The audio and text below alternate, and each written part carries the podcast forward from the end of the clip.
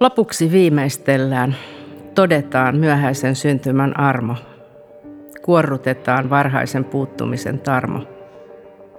Luettiin kasvatusoppaita, laskettiin todennäköisyyksiä, stressipisteitä.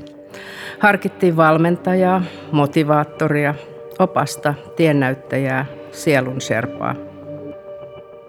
Joillekin elämä on korkean paikan leiri. Ei sitä voinut tietää. Kylmiä piikkejä, tahtotilaa, pettävää jäätä. Sydän sulalla punnittava. Tarhassa sanottiin, että tämä viikon pikkuhenkilö on kaikkein auttavaisin, kaikkein nauravaisin. Menee ensimmäisenä päiväunillekin.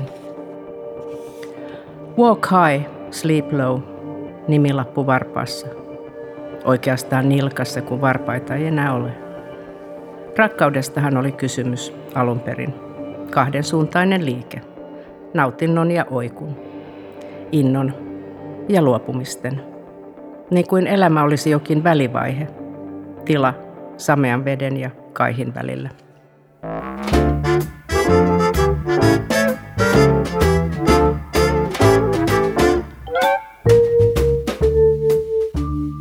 Tämä on Duodeckimin julkaisema Mieletöntä Anja Snellman podcast ja minä olen Anja Snellman, joka uskoo, että varsinkin viimeiset pari pandemiavuotta ovat koetelleet aika monen meistä motivaatioita. Tänään mun vieraanani on työterveyteen erikoistunut psykologi ja hypnoterapeutti Jouni Luukkala, joka on kirjoittanut tuoreen kirjan Luja tahtotila, mikä meitä motivoi. Tervetuloa Jouni. Kiitos paljon. Tätä ennen sä olet julkaissut muun muassa onnellisuudesta, kukoistavasta parisuhteesta ja vankilapsykologian käsikirjan. Mikä sai nyt tarttumaan motivaatioon, lujaan tahtotilaan? Se on inhimillisesti ja yhteiskunnallisesti tärkeä aihe ja henkilökohtaisesti niin olen ollut siitä pitkään kiinnostunut. Muistan jo opiskeluaikana, kun opiskelin psykologiksi, niin siellä mulla oli pääsivuaineena sosiaalipsykologia ja siellä oli erinomaisen kiinnostava motivoiva opettaja nimeltään Klaus Weckruut ja hän puhui todella mielenkiintoisesti motivaatiosta ja, ja myös kirjoitti, että, että silloin, silloin tuli kyllä jo ensimmäiset siemenet kiinnostus aihetta kohtaan.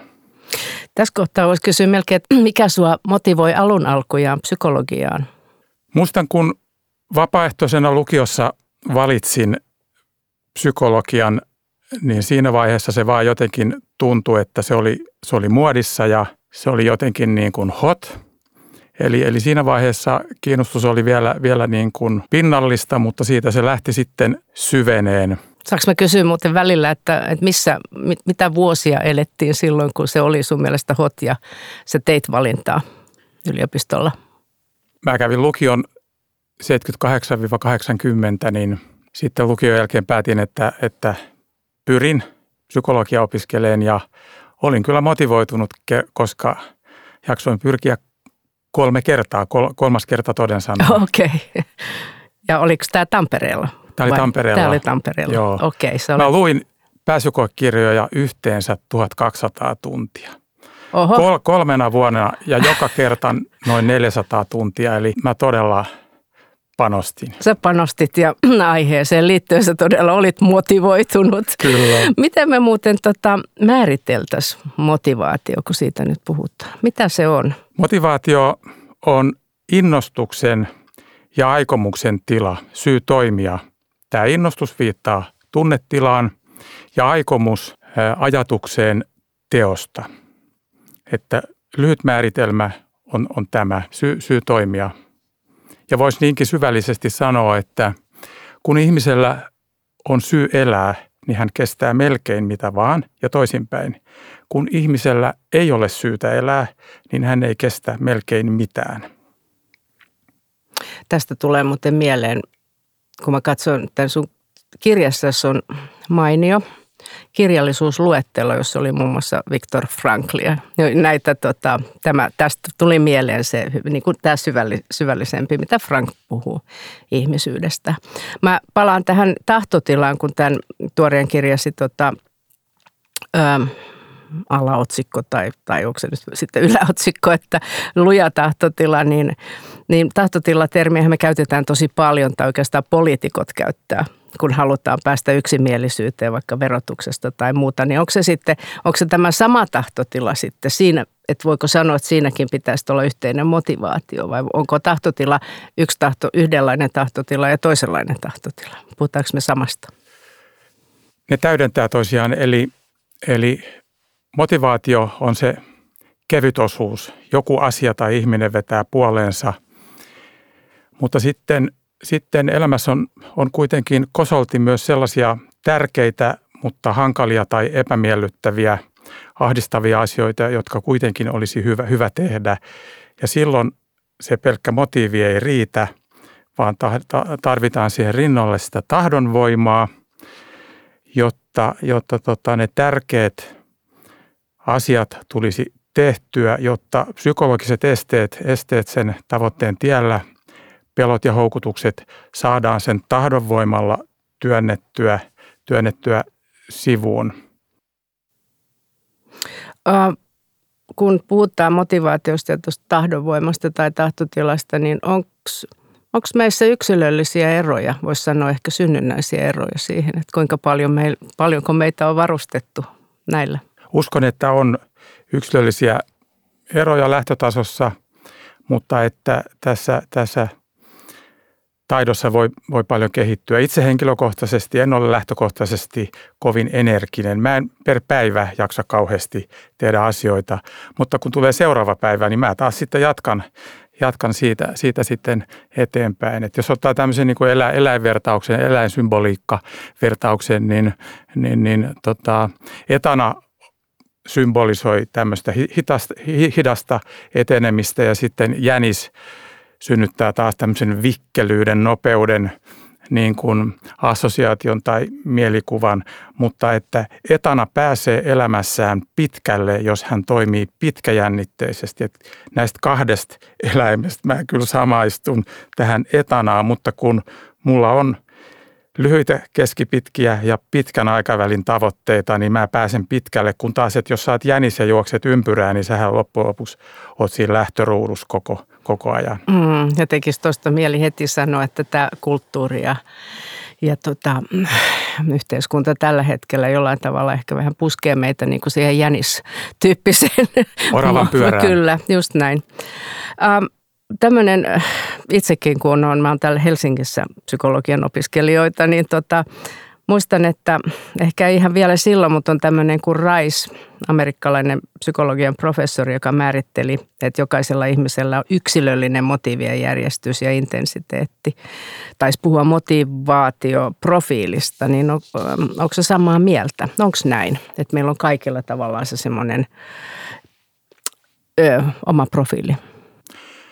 Joo, tämä on yksi, yksi, yksi tota keskeinen motivaatioteoria. Puhutaan henkilökohta, henkilökohtaiset tavoitteet motivaatioteoriasta, joka rakentuu kahdesta, kahdesta pääelementistä, eli tämmöisistä niin kuin luontaisista taipumuksista, kyvykkyydestä, lahjakkuudesta ja sitten ympäristötekijöistä. Ja että, että uskon, että että näin on, että joka, jokainen ihminen on ainutlaatuinen sen kyky- ja motivaatioprofiilinsa osalta, mutta, mutta tota, toisaalta sitten, sitten niin me ihmiset käydään läpi suurin piirtein samoja elämänvaiheita. Tietyssä iässä tavallaan niin kuin yhteiskunta haastaa meitä ottamaan kantaa tiettyihin asioihin, ammatinvalintaan, perheen perustamiseen, parisuhdekysymyksiin, eläkkeelle jäämiseen ja niin päin pois. Tämä samainen Rais puhuu noista, taisi ryhmitellä noin 16 elämän perusmotiivia ja ähm, puhuu siitä, että kulttuurista riippumatta meitä yhdistää olikohan se nyt siis useampi sata motiivia, niin voiko ajatella sitten, että onko meillä kaikilla jotain, siis niitä perusmotiiveja, joita on niin kuin jotain Raisin mukaan tämmöinen kuin valta ja riippumattomuus ja uteliaisuus, hyväksyntä, järjestys ja niin edelleen. Onko tämä ajatella näin? Kyllä voi ajatella, että on vaikka kolme päämotiivia tai, tai kuusi tai yhdeksän tai 12 tai 15, että se on sopimuksen miten sovitaan, mutta että jos puhutaan niin kuin päämotive, päämotiiveista, että, että mitkä on niin kuin, niin kuin aidosti oikeasti niin kuin tosi isoja juttuja, niin, niin, niin että sitten mitä pitempi sit listasta tulee, niin ne, sitten, sitten siellä keskikasti ja häntäpää, niin ne ei ole niin voimakkaasti latautunut, että, että, että tota, jos mainitsee pari pari motivoivaa asiaa. Uskon, että ne motivoi ihmisiä erittäin paljon, niin kyllä se on raha ja rakkaus, mm. niin kuin monasti sanotaan. Kyllä, ja jos Raiso on amerikkalainen ja miettii näitä kulttuurien välisiä eroja, niin tietysti jos ajattelee amerikkalaista yhteiskuntaa, niin voi olla, että jos me mietitään näitä, että onko kulttuureissa niin kuin erilaisia niin kuin vahvuuksia motiiveilla, niin tulee tietysti eittämättä mieleen, että siellä raha ja valta ja menestys on motiiveja. Kyllä, kyllä. Tuli muuten tässä kohtaa mun edesmennyt isoäitini mieleen, jota en koskaan henkilökohtaisesti tavannut, mutta mun oma äiti myös edesmennyt, niin kertoi valtavasti tarinoita omista vanhemmistaan. Ja tähän raharakkausteemaan äiti kertoi semmoisen tarinan, että, että omasta äidistään, että raha ja rakkaus kohtaavat toisensa jokaisena päivänä, mutta ne eivät tunne toisiaan että sitten kun ne asiat menee niin kuin vähän, vähän niin kuin sekaisin, että, että, että, että sä ihastut jostain tyypistä sen takia, että se on tietyllä tavalla menestynyt, vaikka juuri taloudellisesti, että sillä on hyvät tienaamisen taidot, niin, niin, niin onko se sitten kuinka aitoa, aitoa ja kokonaisvaltaista niin kuin rakkautta. Entäs jos se köyhtyy jonain päivänä, niin onko sitten vielä kuinka paljon – meneekö rakkaus sitten ikkunasta ja ovista ulos sitä mukaan, kun tilipussi ohenee. Mutta mm. tuommoinen tuli tässä syrjähdys mieleen. Joo, se ei se ole syrjähdys, vaan hyvä oikeastaan niin kuin näiltä, näiltä tota vanhemmilta viisailta sukupolvilta ihan, ihan hyviä kysymyksiä nämä.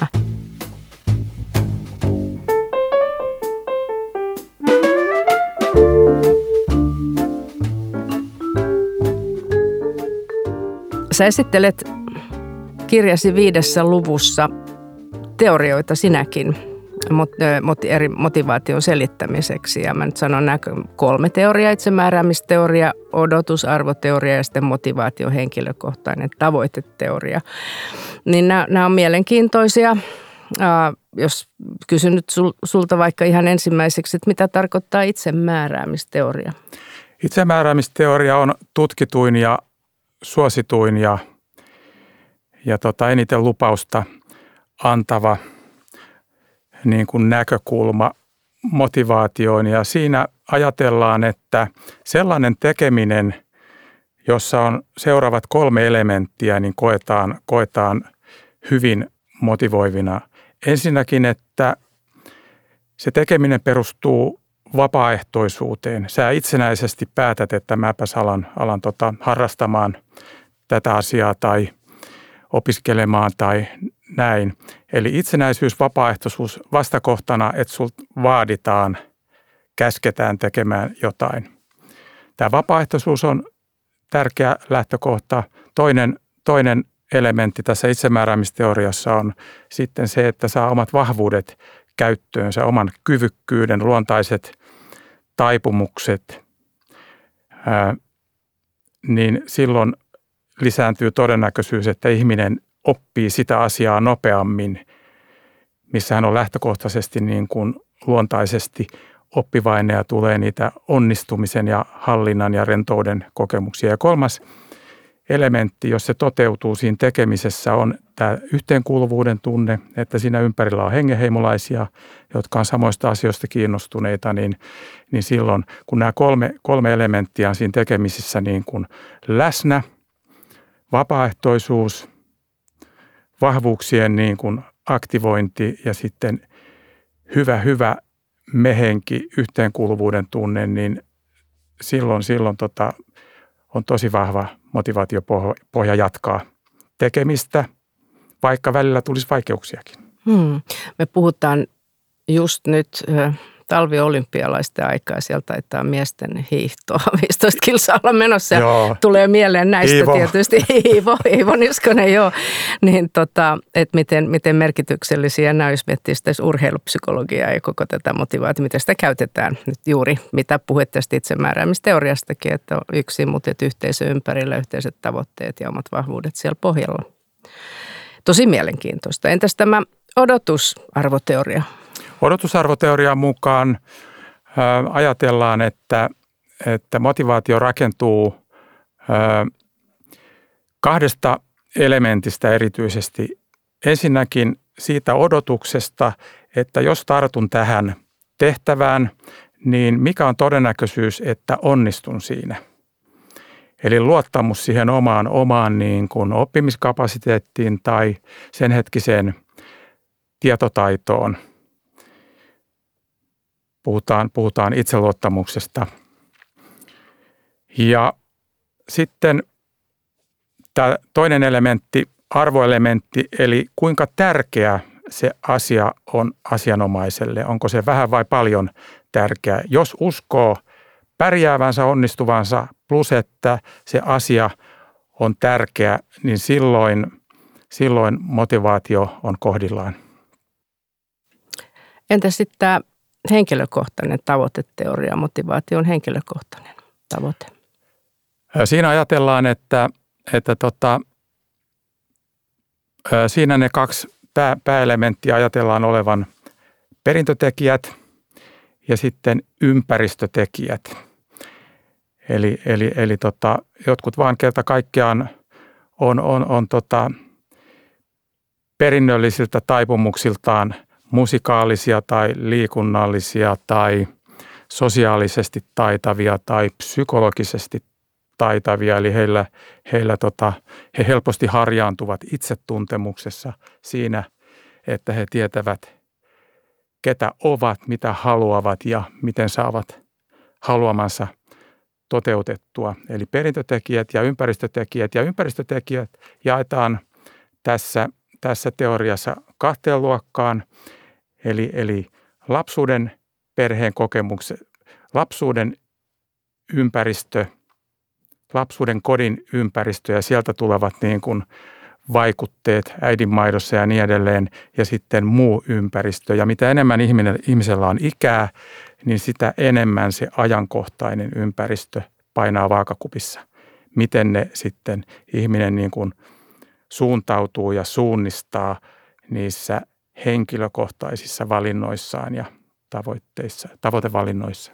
Ja se tarkoittaa tällä siis koko elämänkaarta. Koko elämänkaarta, Joo. Joo. Uh, Eli to... aluksi, kun lapsi on pieni ja nuori, Kyllä. niin silloin vanhemmilla saattaa olla tosi suuri vaikutus siihen, mitä lapsi vaikka harrastaa. Jopa niin, että vaikka lapsella ei ole sydän mukana, niin hän, hänelle on kuitenkin lasten vanhempien rakkaus niin tärkeää, että, että hän saattaa – saattaa kyllä isä tai äiti, minä, minä menen soittotunnille tai jalkapalloa pelaamaan, mutta sitten kun hän tulee teiniksi tai, tai, tai juridisesti täysikäiseksi, niin toivon mukaan ei jatka, jos hänellä ei ole sydän siinä mukana. Hmm. Ent, voiko tällä tehdä jotenkin hallaa jatkossa, jos, jos ne, tota, niin kuin ehkä nykyisin aika paljon kuulee, että, että vanhemmat sitten ikään kuin... Öö, saattaa jopa pakottaa lapsia tekemään ehkä vähän liian pitkään sellaisia asioita, joihin olisi itsellä ollut motivaatio, mutta ehkä lapsella ei niin se sydän siinä mukana. Aivan haluaa, että mm. lapsi toteuttaa sen oman, oman, oman sitten aikaisemman haaveen, joka ei toteutunut. Mun mielestä olisi hyvä, hyvä antaa lapselle mahdollisimman paljon virkkeitä, että hän saisi kokeilla, että, että semmoista, semmoista lempeää, lujaa, lujaa, lujaa tota, mit, mitä sanaa nyt käyttää, se ei, ei painostusta, mutta et yhden kerran, käytäisi yhden kerran kokeilemassa ja sen jälkeen, että mitä tykkäsit, haluatko jatkaa, että, että tota, joo, kyllä ei ole pakottaminen. Eli tässä tullaan juuri siihen itsemääräämisteorian yhteen kolmesta keskeisestä elementistä, eli se vapaaehtoisuus. Että se on, se on äärettömän tärkeä motivaation kannalta. Sä puhut kirjassa myös toimeenpanotaidoista. Mitä ne on? Joo, volitio, eli toimeenpanotaidot, ja tämä oli mulle valtavan hieno iso, iso löytö, löytö, kun lähdin pureutumaan tähän, tähän motivaatioteemaan kunnolla. Volitio eli toimeenpanotaidot, eli ei läheskään aina riitä, että on motivoitunut, haluaa tehdä jonkun asian. Sen lisäksi pitää, pitää laittaa haalarit päälle ja kääriä hiat. Ja siinä, siinä tota, erittäin paljon auttaa se, kun ö, muotoilee sen tavoitteensa fiksulla tavalla.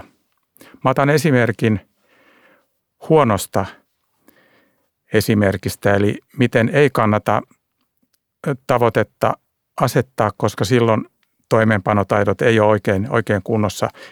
Esimerkiksi ihminen haluaa olla hyvä ihminen. Se on huonosti muotoiltu tavoite sen takia, että se on epätarkka ja epätäsmällinen, aivan liian abstraktia yleinen. Se ei ohjaa, ohjaa ihmisen käyttäytymistä. Olla hyvä ihminen kenelle? Itselle – muille, omalle autolleen, omaisuudelle, mille, millä tavalla, kuinka usein, kuinka laadukkaasti? Ja niin edelleen. Mutta seuraava esimerkki on hyvä esimerkki volitiosta eli toimeenpanotaidoista. Päätän käydä naapurissa asuvan ikäihmisen puolesta kerran viikossa – hänen puolestaan kaupassa. Hän pyysi minua tekemään näin ja minä mieli hyvin siihen suostuin.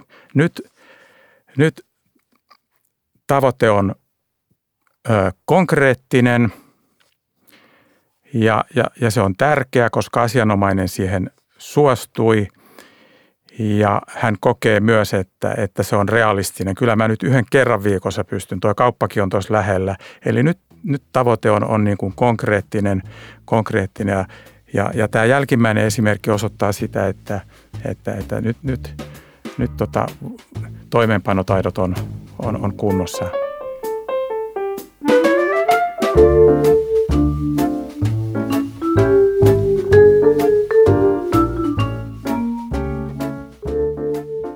Jos me mennään tässä tämän, näiden hyvien aikomusten ja tekojen jälkeen sille vähän niin kuin varjoisalle puolelle, niin kuinka vahvoja semmoisia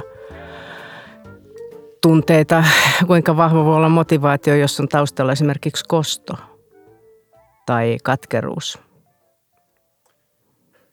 Kyllä, kyllä tota, kostomotivaatio voi olla erittäin voimakas, voimakas ja pitkäkestoinen, mutta että – onhan se aika kuluttava tunne olla niin kuin vihainen, että, että kyllä se niin kuin, kyllä siinä niin kuin energia palaa lyhyessä ajassa aika, aika paljon, että kyllähän se ihanne mielestäni olisi, että, että pystyisi tekemään asioita niin kuin ilon kautta, mutta että – Mä kysyn vaikka Joo. tähän väliin, että jos, jos, niin kun, jos en tiedä puhuta kostosta, jos ajattelee, että, että ihmiselle tulee voimakkaita epäoikeudenmukaisuuden kokemuksia ja niistä sitten ikään kuin kertyy. Jos me eletään tätä pandemian toivottavasti jälkeistä aikaa ja tässä on monelle käynyt käynyt tota ikävästi firmoille ja töille ja muille, niin kuinka pystyisi ikään kuin motivoimaan itseään sinne valoisalle puolelle, ettei ne epäoikeudenmukaisuuden kokemukset sitten kasvaisi katkeruudeksi ja ehkä jonkinlaiseksi koston haluksi. Tai... Aivan, että kääntäisi sen mm. koston myönteiseksi kostoksi. Minä näytän vielä, minä tulen täältä vielä, vaikka nyt, nyt ovet eivät auenneet, en saanut haluamaani opiskelupaikkaa tai työpaikkaa tai, tai sain rukkaset – kun lähestyin, lähestyin ihmistä, joka, joka veti minua puoleensa tai, tai joku ihminen, ihminen tosiaan, tosiaan niin kuin toit esiin, niin tuli, tuli minun reviirilleni lupaa kysymättä liian nopeasti ja, ja, ja, ja liian lähelle, että, että tota, se on mun mielestä myönteinen asia, että, että kääntää sen niin kuin – positiiviseksi lainausmerkeissä kostoksi, eli käyttää sen, sen tunnetilan, kanavoi sen siten, että minä, minä tota nyt motivoidun jatkossakin kehittämään ja huolehtimaan itsestäni monipuolisesti lähtien siitä, että huolehdin kropastani, että se syön hyvin ja nukun hyvin ja niin edelleen. Aa, siirrytään seuraavaan vaiheeseen. Meillä on jokaisessa podcastissa kysymys siitä, että, että minkälainen, mikä fiktio, se voi olla kirja tai elokuva tai muu taideteos, sun mielestä voisi käsitellä tätä sun kirjasi aihetta, teemaa ää, eri tavalla kuin mitä tietokirja voi?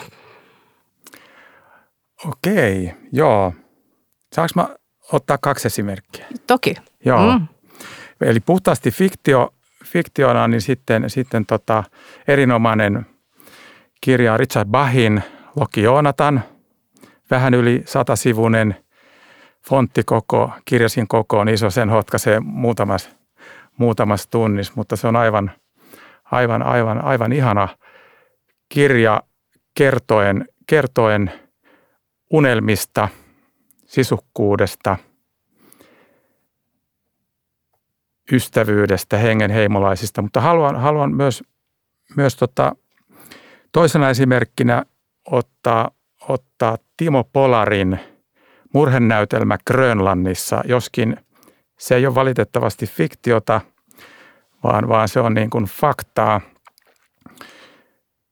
Muutama vuosi sitten ilmestynyt tämmöinen kirja. Timo Polari on aikaisemmalta ensimmäiseltä siviiliammatiltaan liikunnan opettaja – mutta sitten myöhemmin hän siirtyi, siirtyi seikkailijaksi ja, ja vaeltajaksi ja on kirjoittanut näistä kokemuksistaan ää, kirjan, kirjoja. Ja, ja tämä murhenäytelmä Grönlannissa kertoo, kertoo sitten tämmöisestä vaellusreissusta, jossa, jossa suunnitelmat eivät toteutuneet, mutta miten hän siitä sitten kuitenkin – tosi, tosi uhkavasta tilanteesta selvisi ja miten hän niin kuin analysoi sitä, että mikä, mikä siinä oli, että mikä, mikä niin kuin häntä auttoi, mikä, mikä lujitti sitä tahdonvoimaa. Moni olisi kenties luovuttanut vastaavassa tilanteessa. Kiitos. Ja seuraavaksi täytetään hetki tätä meidän podcastin ystäväkirjaa. Oletko valmis, Olen Jouni? valmis, olen valmis.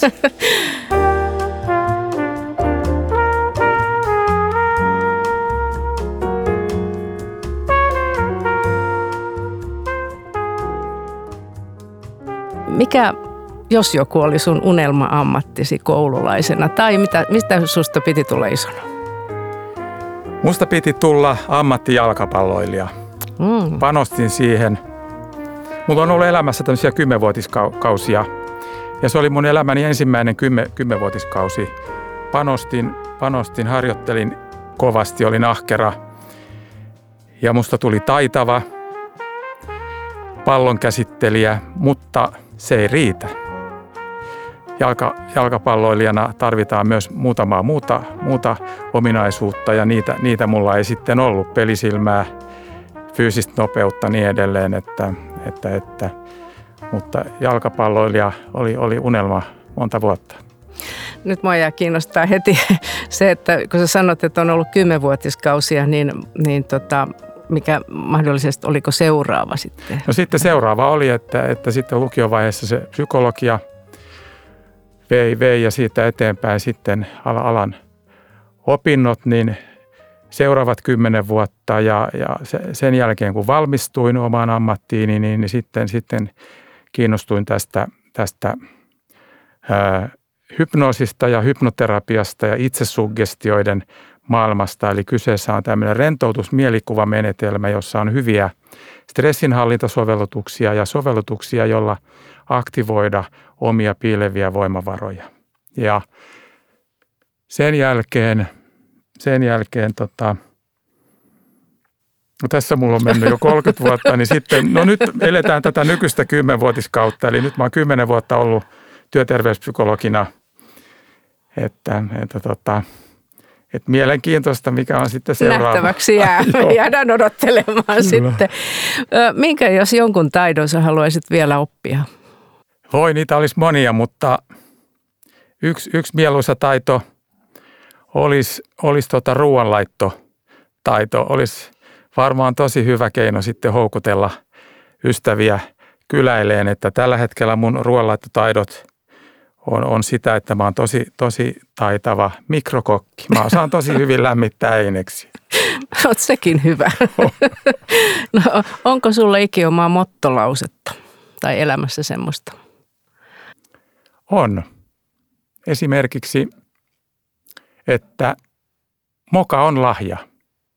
Se, että joku asia ei, ei meekään suunnitelmien mukaan, niin totta kai se sillä hetkellä harmittaa, mutta pitkäs juoksus, pitkäs juoksussa, niin siitä voi oppia jotain. Jos ei muuta, niin nöyryyttä. Mm. Ei, ei kaikki, ei ihminen saa kaikkea sitä, mitä hän haluaa. Moka on lahja. Moka on lahja.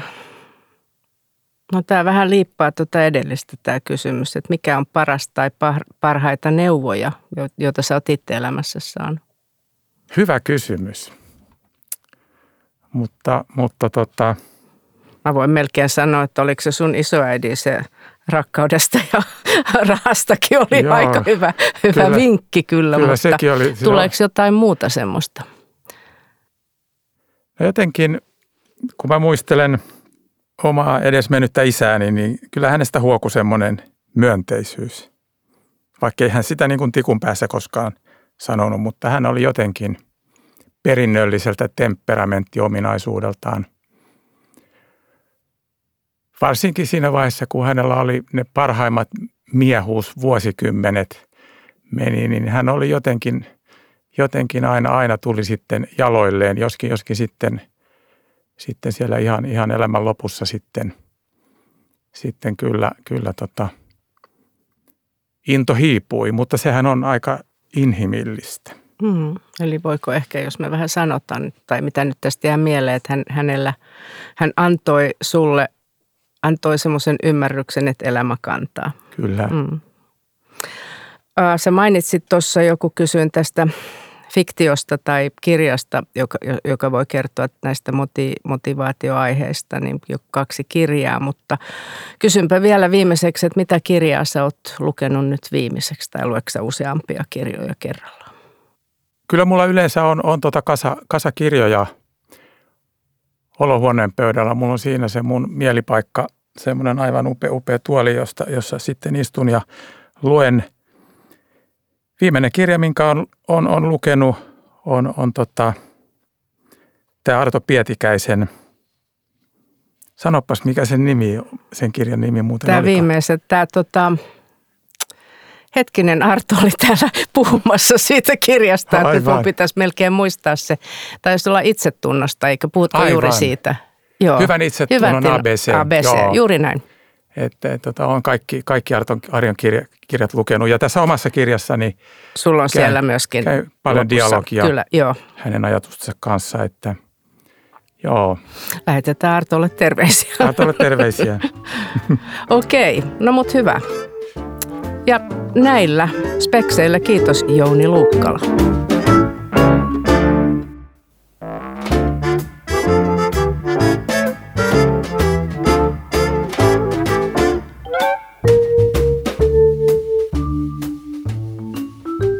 Tässä jaksossahan me ollaan käsitelty Jounin kirjaa Luja tahtotila, mikä meitä motivoi. Ja sä voit ostaa tämänkin teoksen Duodeckimin verkkokaupasta osoitteesta duodeckim.fi. Ja tämän podcastin kuuntelijat saavat Duodeckimin yleisistä tietokirjoista 30 prosentin alennuksen koodilla podcast.